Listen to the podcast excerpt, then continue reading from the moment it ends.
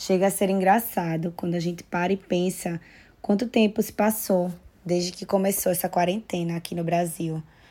Mais de quatro meses se passaram, todo mundo trancado em casa.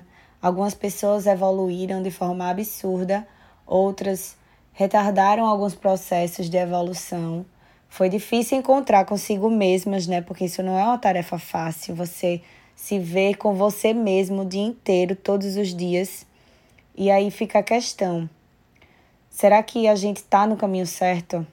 Eu trouxe aqui alguns pontos para vocês da mentoria que eu fiz com Wesley Barbosa, porque eu acredito que eu preciso compartilhar, porque muitas pessoas podem estar tá com essa dúvida agora sobre o que fazer das suas carreiras, das suas vidas como profissionais. E passar por esse processo de mentoria me tornou uma profissional diferente, com um olhar diferente sobre mim, sobre o que eu faço e para quem é que eu trabalho, como é que eu trabalho, quem que eu vou conectar. Então, senta aí que eu vou passar para vocês e não liguem, não julguem, aliás, o tom emocional disso, porque foi um momento muito importante está sendo na minha vida. Coisas que aprendi na mentoria com Wesley Barbosa. Eu aprendi que não se deve subjugar o seu valor como profissional só para se equiparar à maioria e ter mais clientes. O foco da nossa carreira não é o número de lugares que passamos e o número de clientes que tivemos, mas o quanto nós conseguimos impactar as pessoas pelo que fazemos, sejam 10 ou sejam mil pessoas. Aprendi que podemos nos desligar dos clientes tóxicos ou tóxicos. Não é sobre preço, sim sobre valores e propósito. Os clientes tóxicos vão tentar a cada dia mostrar superioridade e falar o que você precisa fazer, enquanto deveria ser o contrário, porque o profissional da área é você. Aprendi que devemos reconhecer as nossas forças e as nossas fraquezas. Não há problema nenhum em delegar alguns trabalhos se você não se sente bem fazendo aquilo. Você vai acabar entrando em um looping eterno, se sentir infeliz com o que faz e quando perceber será mais complicado tomar outro rumo porque você estará preso naquilo. Aprendi que, por mais científicas que sejam as ferramentas, tudo vem do nosso cérebro. Precisamos, primeiro de tudo, nos percebermos e fazer uma reanálise do rumo que estamos tomando. Aprendi que o fazer por instinto diz muito sobre você e você precisa prestar atenção nas tarefas que te dão prazer quando você as executa. A sua resposta com certeza vai estar ali, inclusive nas relações pessoais.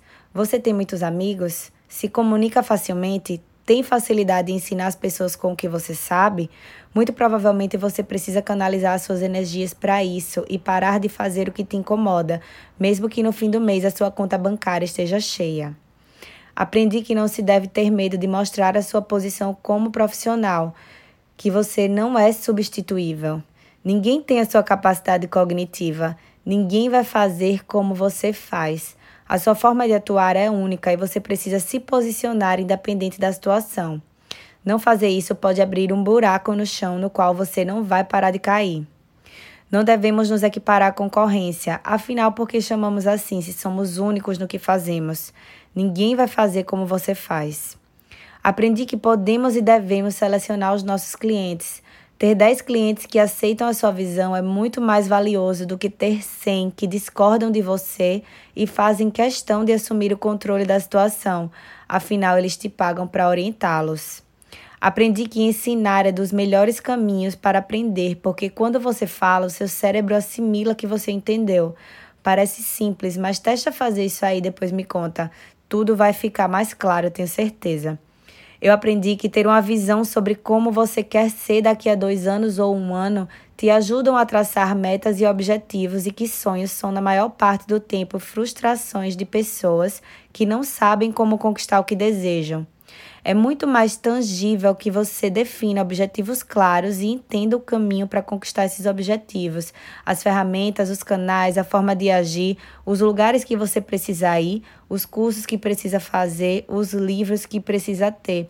E só um adendo aqui, eu tô com a pilha de livros nova para ler, eu tô amando isso.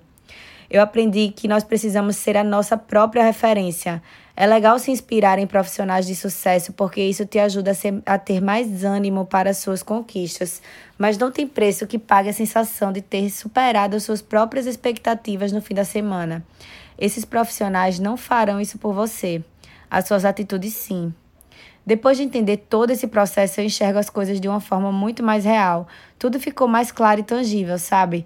Todos os dias eu abro o meu Vision Writing, que é uma tabela, bem dizer, onde você escreve os seus objetivos. E eu, eu leio esse Vision Writing para mudar as cores das tarefas para o amarelo ou verde, que é quando você conclui ou está no caminho. Nunca o vermelho, que é quando, quando você está atrasado.